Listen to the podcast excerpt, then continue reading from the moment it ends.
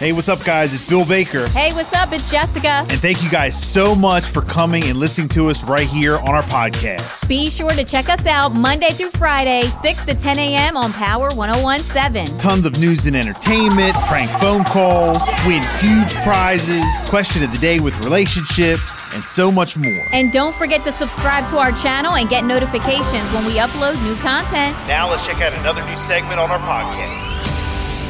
Headlines you can't get through your day without. On Power 1017. All right, 623.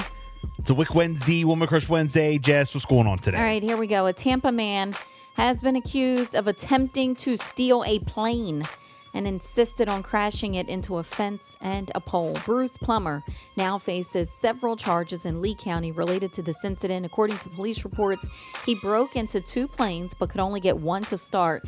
He's seen on surveillance camera footage leading or leaving the aircraft Monday night. After his arrest, he was charged with burglary, possession of a bulletproof vest during the commission of a crime, and other charges. So this Tampa man is now being accused of attempting to steal an airplane. That's a new one. It's wild.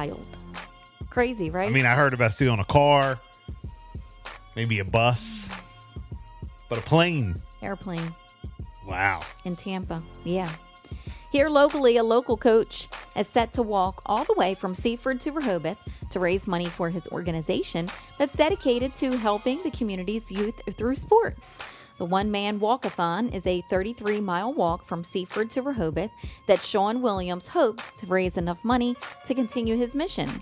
The mission being a mentor and advocate for the Seaford community's children. His organization, Seaford Elite Youth Football, allows children between the ages of 5 and 14 to play football and do cheerleading free of charge.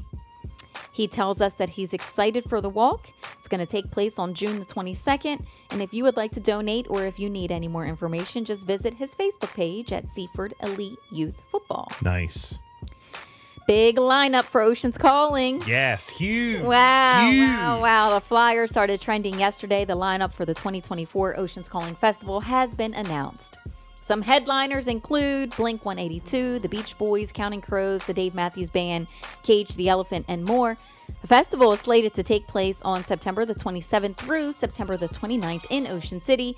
Ticket pre sales begin at 10 a.m. this Thursday, the 29th, and then with the general on sale beginning at 11 a.m. More information, of course, can be found online. Yeah, I got, got my text yesterday. I mean, th- Nice. this concert is going to be. Yeah, it was probably the best concert What a I ever lineup. been to Wow. last year. So when they announced it yesterday, I mean, social Yes, media just I went know, wild. I know. Just went wild. But yeah, Blink 182, The Killers, The Offspring, Dave Matthews Band, Boyz II Men, um, 311 Sublime, OAR, of course. You know, I mean, the list goes on. It, it's crazy. All coming to Ocean City, oceanscallingfestival.com. But Yeah. Yep. I can't wait.